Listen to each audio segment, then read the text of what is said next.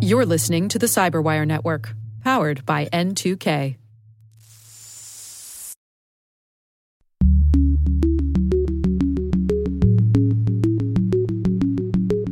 I believe cybersecurity is having an identity crisis. You know, today's internet has become a place where almost anyone can claim to be you, and therefore they can claim ownership over your digital property. Hello, everyone, and welcome to Caveat, the CyberWire's privacy surveillance law and policy podcast. I'm Dave Bittner, and joining me is my co host Ben Yelin from the University of Maryland Center for Health and Homeland Security. Hello, Ben. Hello, Dave. Today, Ben discusses a segment on data brokers from last week tonight with John Oliver. I've got the story of the U.S. removing malware from systems around the globe. And later in the show, my conversation with Aaron Painter from NameTag. We're discussing innovations in online identity technology. While this show covers legal topics and Ben is a lawyer, the views expressed do not constitute legal advice. For official legal advice on any of the topics we cover, please contact your attorney.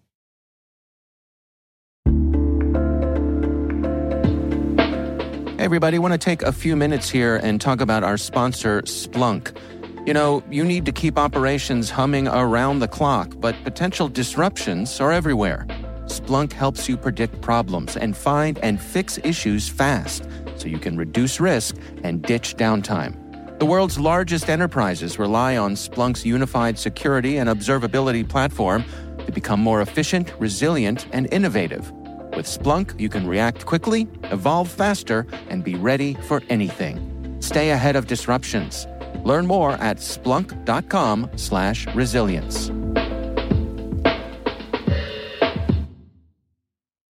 All right, Ben, uh, let's dig into our stories this week. Why don't you start things off for us here? I was a little tired of reading, so this week's story comes from YouTube. Uh, it is rare that the issues we cover on this podcast really get into the cultural zeitgeist. Yeah. Uh, but here we are. So, this week's segment on Last Week Tonight with John Oliver was about data brokers.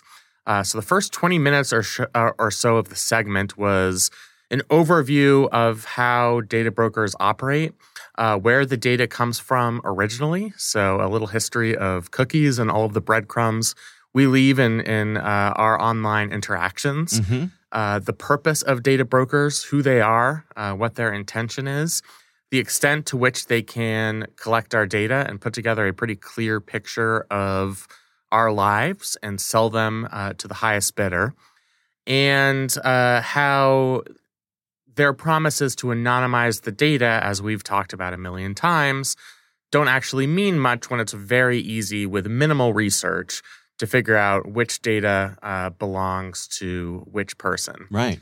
Uh, he mentioned a couple of things that we haven't talked about as much on uh, our show. One, uh, one of the later parts of this segment is about why our political system hasn't solved this problem. Hmm. You'd think that people would be relatively outraged at their data, uh, sometimes very personal data, being sold. Right. Uh, and, you know, Europe has uh, taken action with GDPR to an extent, and several states uh, within the United States have taken action as well he questions why the federal government hasn't taken action. And mm. he posits uh, a couple of reasons. The first is that uh, data brokers are very powerful politically, they have a lot of money. Mm. Uh, I'm, I'm, always unsure about whether we overstate or understate the influence of money in politics, uh, mm-hmm. but that's his hypothesis. Mm-hmm. And the second, and this is a really good point, is political campaigns make use of data brokers. Mm. They buy this data themselves to do what's called micro targeting, where in order to pick up votes, you get a bunch of information, a dossier, if you will, on an individual voter. So Dave in Maryland is I'm not going to say your real age, but this age, a man of a certain age, a man of a certain age. These are his interests. Enjoys musical theater, cybersecurity, and the Muppets. Exactly. oh, that describes you purposely, uh, perfectly. Here are uh, all the beers he drinks. Here are his purchasing habits. Right. Uh, and that's very useful information to political campaigns because they can target you specifically with online advertising. Right. Right. So they know which buttons to push to get certain demographics to come out to vote. And the way they decide what ad to put on your Facebook page is going to depend on what information they can glean from data brokers. Right. So that was really interesting. I mean, I think that's a point that is that we haven't really talked about too much is why there is maybe some reticence to do this at the federal level. And Yeah. his hypothesis Well- is, yeah, Uh, Well, but it, I mean, it, it, I have to say, it, it is an ongoing frustration of mine, and I suspect most uh, most thinking people that how often uh, legislators exclude themselves from the laws that they pass. yeah, and how many times they've been called out on it. I Right. mean. Sometimes the attacks on it are in bad faith. Like they, there was a whole thing about how they excluded themselves from the Affordable Care Act when really that was about them being on their own healthcare system, and Yeah. it got very complicated. But sometimes, like this, there are pretty good reasons to criticize them, Right. When they are quite dependent on data brokers to run their political campaigns. Yeah. The other point he brought up, which I think is always worth emphasizing, is there's an attitude among many of us that we are an open book. I like the convenience of going to a web page. They know everything about me. They can tailor their ads towards me and my interests. Uh, when I go to a website that I like, my credentials are already there. They know what my favorite sports teams are. I can get the latest news articles on those sports teams. That's Right. great for certain people. Yeah. The point that John Oliver makes is even if it doesn't affect you, you're not thinking about the people that it does affect. Victims of domestic violence, for example, Mm-hmm. where uh, somebody's in hiding or trying to protect themselves from somebody dangerous. Sometimes it's through a data broker where stalkers can get information on an individual. Or when we're talking about the federal government or state and local governments purchasing data, which they can do from these brokers without a warrant, Mm. that means they can target people for deportation or charging them with crimes without any individualized suspicion. Mm-hmm. And I think that's a point that's so important. I, I think so many people have the attitude I'm an open book. I don't care what people know about me. Right. I care primarily about convenience. I Uh, saw one this week that's a, a, a lighter example of this, but it was a, a gentleman who uh, was about to ask his uh, girlfriend to marry him. Uh, and so he had gone out and purchased uh, the engagement ring, right? And a few days later in the mail, uh, got an envelope in the mail that said, Congratulations on your recent engagement. Ooh. Uh, yeah. and uh, and he, he was living with his girlfriend. She saw the envelope and ruined the surprise. Yep. so there you go. Yeah, There's so many funny anecdotes about that. The one that John Oliver has in the story is a single guy who uh, went to purchase baby wipes because his company bought a new office. Now, I don't know why he's cleaning his office with baby wipes, uh, but he is. I would have gotten Lysol wipes myself. But uh, and all of a sudden, he started getting all all these advertisements for baby products, and of course, Right. no interest in them. Right. Uh, yeah, they know more about us than we know about ourselves. I just think this is a problem that isn't frequently discussed. And so to we've talked about it. And as much as I like to think that we can control the conversation around data privacy issues, I think sometimes you need something like a comedian doing a 30 minute segment to really get this into, like I said, the cultural zeitgeist. And I saw it happen with Edward Snowden and uh, national security surveillance. Hmm. He did a segment in 2015. I show it the first day every time I teach a class on this. Uh, it's informed, it's interesting, it's hilarious, it's vulgar.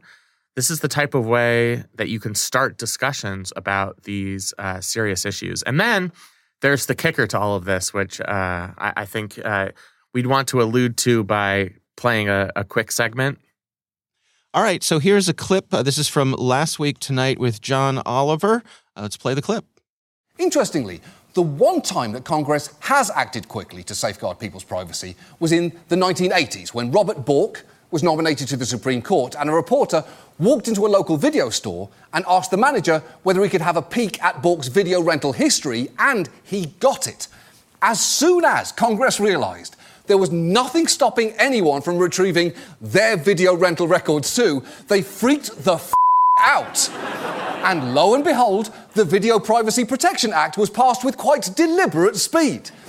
So it seems when Congress's own privacy is at risk, they somehow find a way to act. And it also seems like they're not entirely aware just how easy it is for anyone, and I do mean anyone, to get their personal information, which brings me to me. Because in researching this story, we realised there is any number of perfectly legal bits of that we could engage in. We could, for example, uh, use data brokers to go fishing for members of Congress by creating a demographic group consisting of men aged 45 and up in a five mile radius of the US Capitol who had previously visited sites regarding or searched for terms including divorce, massage, hair loss, and midlife crisis.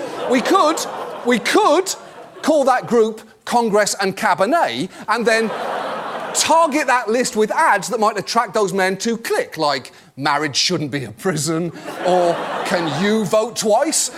We could also throw in do you want to read Ted Cruz erotic fan fiction just to see what would happen. And if anyone clicked, we'd be able to harvest even more data from them, which we could then theoretically take steps to de anonymize. Now, am I saying that we're actually going to do that? Collect all that raw information and store it in, let's say, a manila envelope somewhere? Well, I am sorry to disappoint you. We are not going to do that. Why would we when we have already done it? Because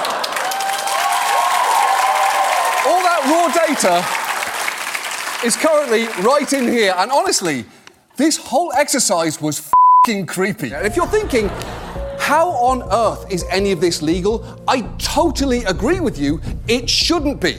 And if you happen to be a legislator who is feeling a little nervous right now about whether your information is in this envelope and you are terrified about what I might do with it, you might want to channel that worry into making sure that I can't do anything. Anyway, sleep well. That's our show. Thank you so much for watching. We'll see you next week. Good night. Oh, so good. It's so good. You'd li- you'd love to think that people in uh, who work at the Capitol are terrified, and that at least one person at the U.S. Capitol, whether that is a staff person or a member of Congress, was actually baited to click on Ted Cruz erotica fan fiction. That's right. So let me ask, well, a couple things. Uh, First of all, uh, Ben, is blackmail illegal? That's actually a harder question to answer than you think. It kind of depends on the context. Right. he, he also wasn't directly blackmailing them. Yeah. There's no specific ask here. I mean, Yeah. that's what makes this so hilarious is, Mhm.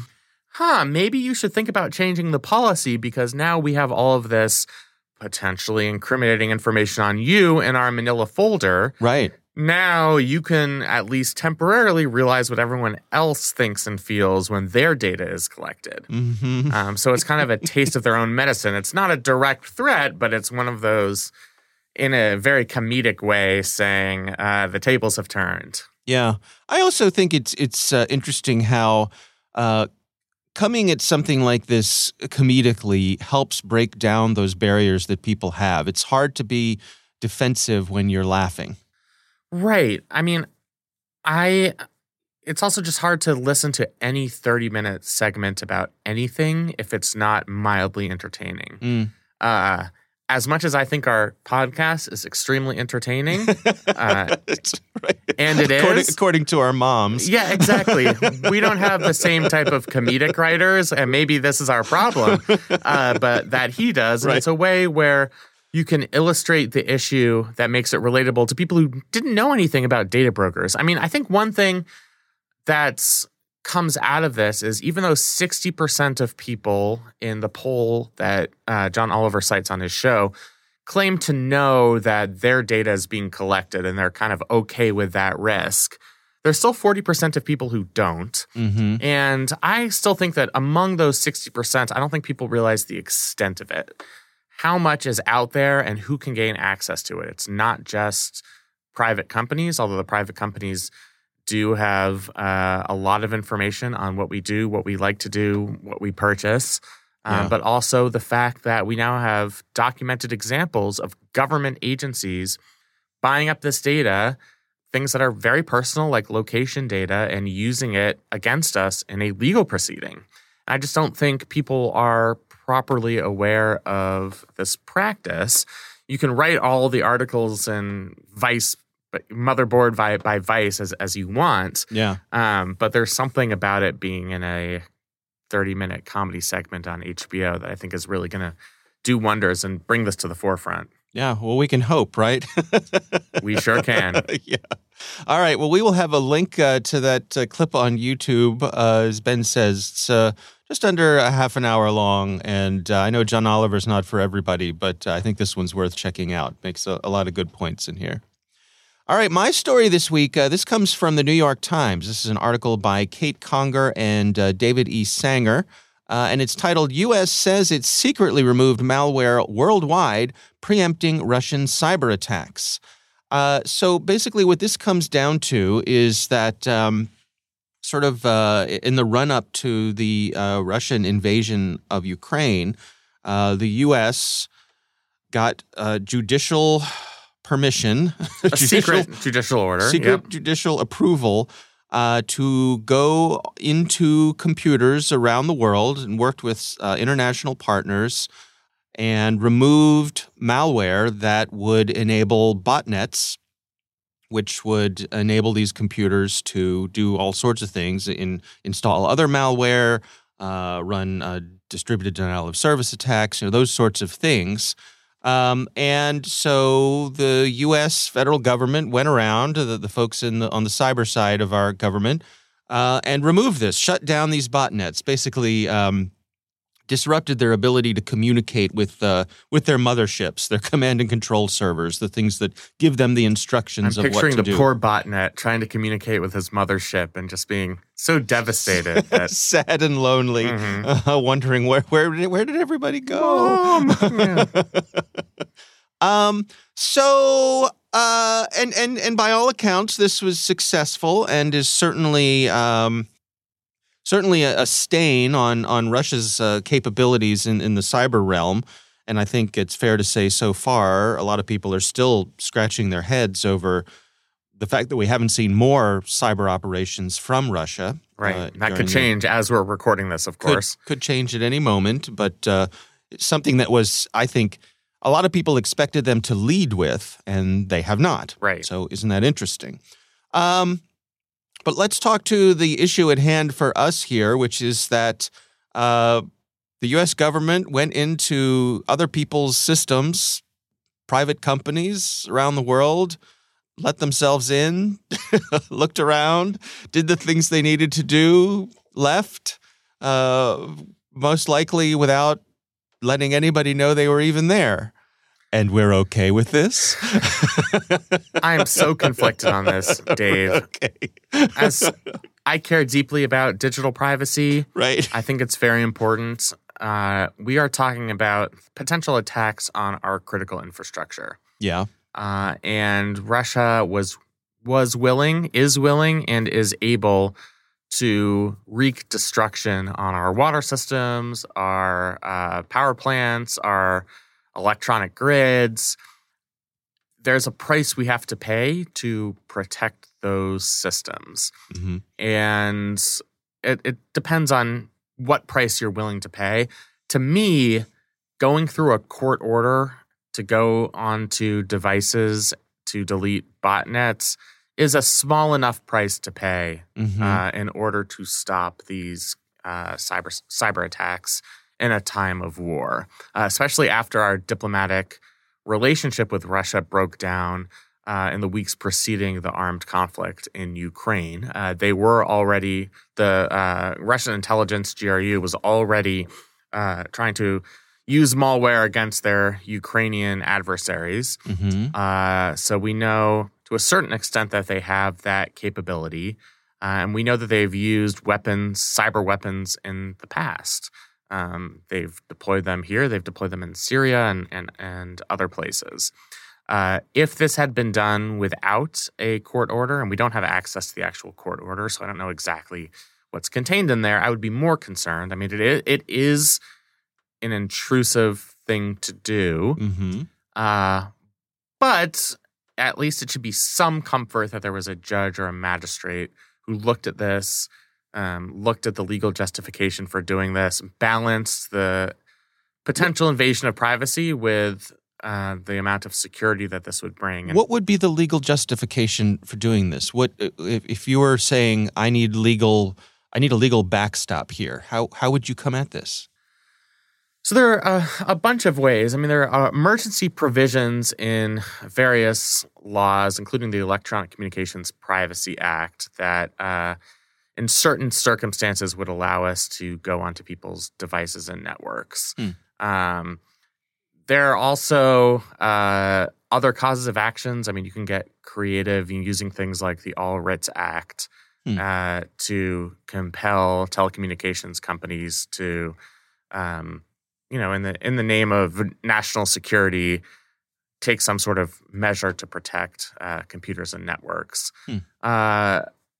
So there are certainly laws that allow you to do this again without actually having seen the court order. I don't know what their um, legal justification was, but there certainly are tools available to them. Mm. And there's a lot you can do when you get a court order. Uh, I mean, we talk a lot about warrantless searches of people's devices. Those are problematic because they're warrantless. Mm-hmm. If you get judicial approval, I mean, we allow all different types of intrusive searches and and seizures uh, of our data, of our digital data. Uh, so, if there is some sort of law enforcement or national security interest, depending on uh, how strong the security needs are and what our cybersecurity demands are, you can justify it if you can show that you are minimizing the effect on people's digital privacy. Right. Uh, it's part of a balancing test. Uh, and that's why the word reasonable is very important when we're talking about the Fourth Amendment. Courts do this reasonableness analysis, um, sometimes in the absence of a, of a warrant, but even with a warrant, to determine whether a program like this is reasonable, you do have to engage in this kind of balancing test. And when we're talking about things as dangerous as shutting down our critical infrastructure, I think it's a it's reasonable for a court to conclude that under that balancing test, this can be justified. So, uh, what what if any types of guardrails are put on something like this? In other words, let's say uh, the government, uh, in good faith, goes in to remove some malware. While they're in there, they happen upon something that attracts their attention, something that perhaps other parts of government law enforcement would be very interested in knowing about. I feel like the plain view doctrine comes in there as long as the original search is legal. Okay. I mean, if I uh, got a warrant to search your house for evidence of tax fraud mm-hmm. and there was a crack pipe on your kitchen table, mm-hmm. I could prosecute you for seeing that crack pipe because it was out in the open, it was in there, even though it wasn't the object of the original search. Mm. Uh, so as long as the search itself is legal mm-hmm. uh, and you're only you you are engaging in surveillance pursuant to the original authorization, then if you find evidence of illegal behavior, that's certainly fair game for some sort of judicial proceeding. Mm-hmm. How are the uh, the folks, uh, you know, the, the, the usual suspects in terms of uh, civil libertarians responding to this? Is they because we got uh, because we convinced the judges? Is is are they you know, staying on the sidelines on this one, or where where do we stand? I have not seen the type of pushback that I have seen uh, in somewhat similar circumstances, and I mm. think that's because of the particular factors at play here. Mm-hmm. You know, when you have the vice president for intelligence at CrowdStrike analyzing the malware, linking the malware to Russia and saying that Russian organizations were intending to cause damage to our infrastructure and aid Russian military objectives.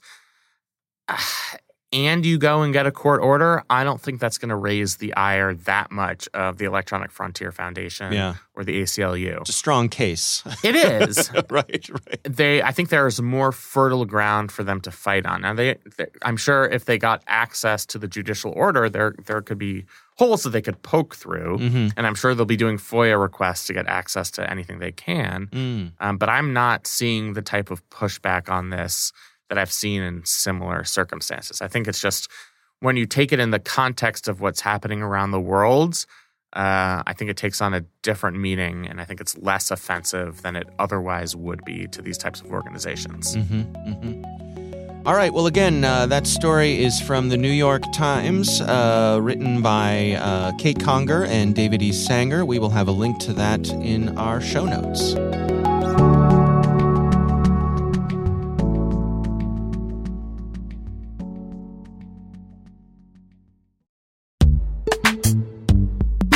This episode is brought to you by Palo Alto Networks, the leader in cybersecurity. As AI driven attacks increase, organizations can't afford to have network security that's stuck in the past.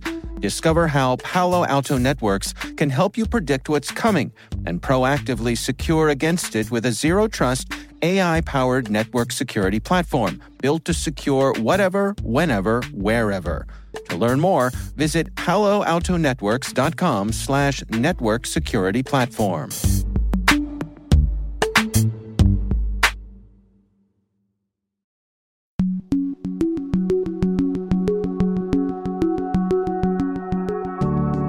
Ben, I recently had the pleasure of speaking with Aaron Painter. He's from an organization called NameTag, uh, and they are in the digital identity business, as their name implies. Um, and our discussion centers on some of the developments that are going on when it comes to online identity technology. Here's my conversation with Aaron Painter.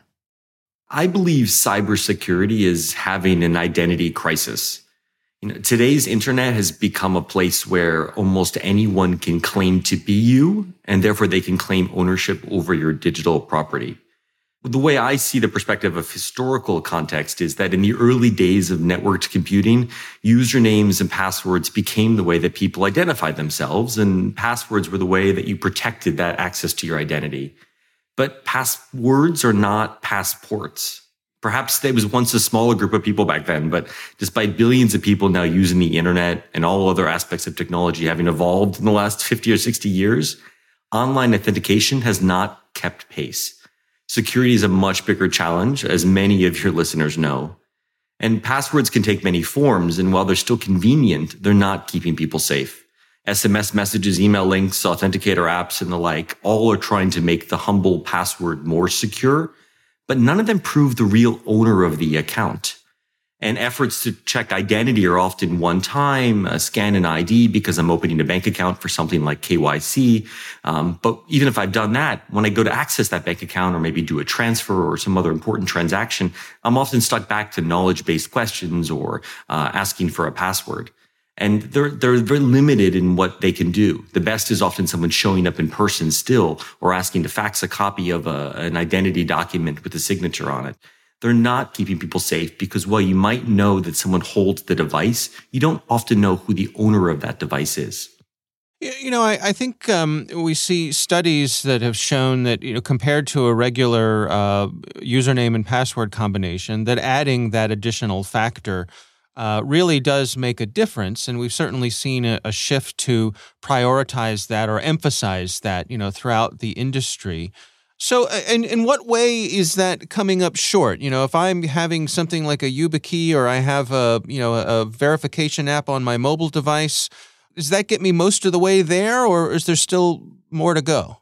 You know, one of the biggest challenges or limitations of that we're often finding is ownership matters, particularly when a user gets locked out of that 2FA or MFA approach. Typically, hmm. it's a lost phone or an email account. And when that happens, it's nearly impossible to ensure the only the account's rightful owner gets back in. And that creates a massive security vulnerability because fraudsters can claim they're the ones locked out and they're in need of a password reset. There's often not a simple password reset button in a world when MFA has been enabled. And the burden of proof that often falls on that rightful account owner to convince the company that it's really their account. Again, often using primitive methods and tools, uh, sometimes resulting in a person needing to even show up in person to prove it's really them. What about you know things like um, Face ID or, or, Touch ID? I, I think uh, a lot of us have a positive experience with those systems. So where do they? What are the pros and cons there? They can be really effective, and Face ID and password managers have certainly made our lives easier in a world when we just have so many accounts that we all work with. The, the limitation, though, is that even Face ID most often is used essentially as a keychain. Is used as a way to enter in someone's password that's been saved. Very few accounts are able to rely only on that encryption key that's sent from that iOS device over to the provider as a way to authenticate the person. They need to still have some other form of password backup because you're accessing maybe from an app on your mobile phone one day, you're accessing a site another day on your uh, on your desktop browser, and then things happen like getting locked out of that account. Maybe you've lost the phone. If a company has begun to only trust the encryption key that's sent from Face ID, then if you've lost that phone, it's incredibly difficult to actually recover you, the authentic owner of that account. And again, it falls back to needing to prove someone's identity. So where do we go then? I, I know you all are, are uh, active uh, participators in this game. Where do you suppose uh, the future lies? We've created something we feel uh, makes accounts more secure. And we call it, in, in simple terms for an end user, sign in with ID, as opposed to simply signing in with the username and password. The technology underlying that we think is a level beyond MFA or multi-factor authentication, such that we call it multi-factor identity and it allows a user to create a reusable sense of identity linked to the government ID, a selfie. We match the photo of your selfie to your government ID, and we keep that reusable and stored inside the secure enclave on your phone so that you can use it in an ongoing way when you're accessing an account when you're prompted maybe by various companies to validate the actual ownership of your account. Uh, is this the, the, the sort of fantasy of, you know, one one login to rule them all? we believe that each login is still unique and you should almost have the equivalent of a receipt for it or be in the ability to control, hey, I've given this bit of data or these login authentication to a particular site. But part of that is involving consent from the user as part of the security transaction. Today, often the best case is a company trying to guess maybe that you're the user who is called in or is trying to access an online site. Maybe they reference back-end sources. Maybe they try and look up the phone number you're calling from. But the, the end user is often not a part of that consent path. So we've created a way for the company to essentially prompt the user to say, Hey, I want to make sure you're a real person. I want to make sure you're the real account owner. But yeah, that should be reusable when you put the consumer in control of that information. And so, how would something like this work? You know, from a user's point of view, uh, if I wanted to use a system like yours to access something online, can you walk us through the process? Yeah, it's a, it's a really simple flow. Uh, essentially, a company, you'd be clicking on a button on a website or uh, maybe on your mobile phone or inside an app. If it's actually on a desktop browser, we've, we've implemented QR code based logins. So instead of a username and password, you scan a QR code. Regardless if it's a tap on the web, on the mobile app or scanning a QR code, the next thing that happens is a, a, box pops up using this really neat technology from Apple called App Clips uh, Android's companion one with instant apps. So essentially a mini authenticator app like instrument is downloaded over the air into the user's phone. So it feels like it's a native part of the OS and pops up, asks the user to scan the government issued ID to do a selfie check and then provides real clarity, asking the user for consent to share pieces of the information from their government ID with the company. The button illuminates once they put in the information and they simply click login and the user is authenticated into that site or app experience it minimizes and the user continues on with whatever they were hoping to achieve. So, so I hold up my my ID. Let's say in this case, you know, my driver's license, and so that gets scanned, and then it asks me to take a selfie, and and it compares those two photos. That's exactly right. And among some other steps, including validating, you know, is that ID uh, valid and accurate? A few steps in, in that regard, and then we look at other parameters. But from the end user perspective, they feel like they're really using primarily the government issued ID and their selfie to match. And is it when you do the selfie part, is it checking to make sure that this is a real live person here and I didn't, you know, scrape a photo of of of me off the internet? It is. And a variety of other increasingly really cool kind of anti-fraud techniques. And that's part of the reason why we bounce the user to their mobile phone as opposed to being able to use a desktop camera there's so much advanced technology in today's modern mobile phones from depth mapping, the types of cameras, the secure enclave um, that make it a much more robust experience, all data that we can leverage to help authenticate the identity of the person to make sure they match to that ID. You know, something that uh, my co-host Ben and I have talked about in terms of um, you know policy and privacy is, uh, you know, let's say I go to a, a bar, someplace like that, and I'm there, and I want to get in, and I hand the person my driver's license, well, they have access to all the information on that driver's license. Um, it intrigues me what you're talking about here that this puts me in control of which information I want to share. I completely agree with you. And we love that analogy. We talk about it a lot. You know, sometimes those bouncers, while they might be well intended, are not always people that you want necessarily to know your home address or other things. When the only question they're trying to ask is, are you of age? Are you 21 plus to come into that bar? And we believe firmly, whether it's in the bar scenario or online platforms, uh, privacy does not need to mean anonymity. There are use cases where it's great to be anonymous and you might want to go spin up a new Gmail address and log in as a new person. But there's so many important transactions that occur today online. And you need a sense of actually knowing who the real owner of an account is in many of those scenarios. We call this technology a privacy mask. And so it allows a, a, user to, even though you've scanned or uploaded your ID and we're doing that matching, it doesn't mean you need to share all the elements on the ID. In fact, you might not even need to share your birth date in that bar example. You might only need to share that you're 21 plus. So the user gets a chance to review what's being asked by the company and then consent specifically to sharing that information. What about for folks who might be uh, hesitant to scan in their official government ID? what's going on behind the scenes to protect that? We have a really uh, robust privacy policy that we're really proud of. Uh, we summarize it in 10 words, essentially that we only share information when you specifically ask us to. Uh, and we've assembled a really strong team of cybersecurity professionals who have made their lives and careers out of this. Part of it too is the benefit to be able to build a new, uh, a new product and infrastructure in today's day and age and use kind of all the latest bells and whistles of cloud computing and the secure enclave and a variety of other tools we have a lot of steps to secure the information and then a really uh, proactive way that we're both achieving consent or obtaining consent from the user and allowing them to protect the privacy of what they're sharing. Now, with a system like yours, what about for the folks on the other side? If I'm someone who wants to accept your you know, system as, as a form of ID, what do I have to do on my website? incredibly easy to implement. We've essentially built on standards like OAuth and OpenID Connect 2.0. It's essentially as easy as a login with Google button um, to put integrate into your infrastructure. But then there's some other really fun things in how we've designed this that we're really proud of in that uh, a company doesn't necessarily need to store the PII that they're asking for from that user. In fact, we have the ability for a company to choose to store no PII. We act as the guarantor of that the user has given consent for what elements they share. But a company can essentially just store almost an encrypted key in their CRM or other system that doesn't have any underlying PII data in it, but has the ability to call on that data from Nametag whenever they need it.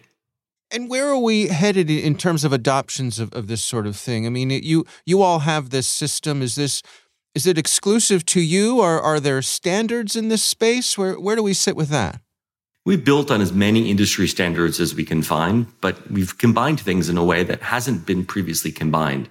Uh, so we're really excited about the use case implementations for this. Um, the, the, use cases end up being quite consistent. It's often continuous account access in a more secure way. Let's say every time you're logging into maybe a dating site or uh, an, an account of value to you, and then also account recovery where there are organizations that have implemented maybe MFA or a higher level of security on the password. But then again, that user gets locked out and they need to do essentially an ID validation to help reset that account or access to that account. So account recovery and continuous account access seem to be the, the most consistent use cases we hear from companies and organizations.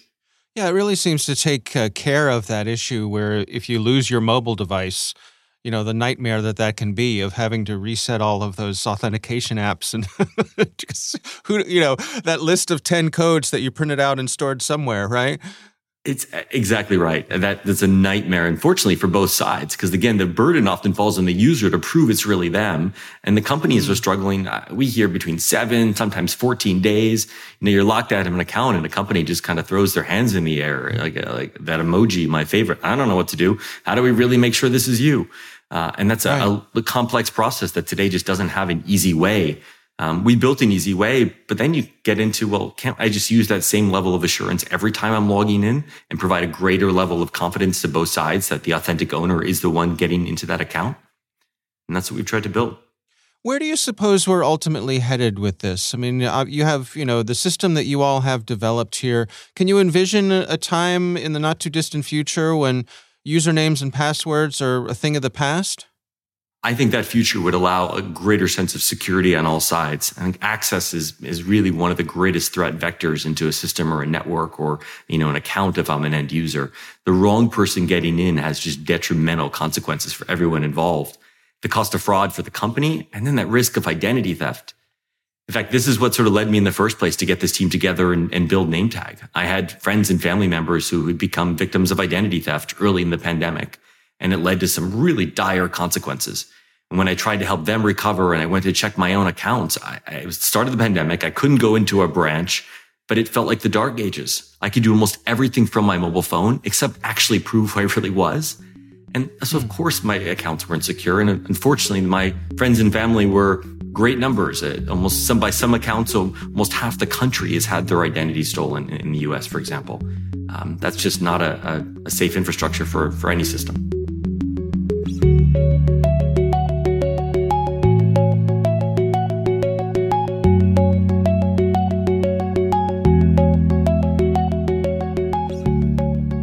All right, Ben, what do you think? Really interesting. I love how he called it an identity crisis in the online identity world. Mm. uh, but it's it's it's a really interesting history. I mean, I think for the last twenty years or so, our assumptions about the safety and security of usernames and passwords has slowly eroded Mm. as the bad guys have gotten more sophisticated. Mhm. And the things that have protected us in the past, like security questions, aren't as secure as we originally thought. Um, so the field is rapidly expanding, and I think we're we are getting better. I mean, multi-factor authentication is a real game changer. Yeah. Um, so I, I I found the interview kind of encouraging in that regard. Yeah, absolutely. All right. Well, our thanks to Aaron Painter from NameTag for joining us. We do appreciate him taking the time.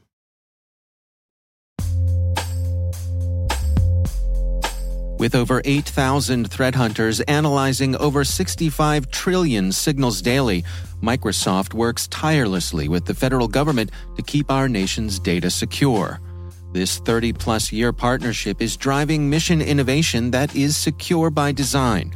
Whether optimizing your existing defenses or tackling advanced threats with AI, Microsoft gives you the intelligence and the automation you need to defend at mission scale. Let's work together to stay ahead of emerging threats and secure your mission anywhere. Learn more at aka.ms slash fedcyber. That's aka.ms slash fed cyber.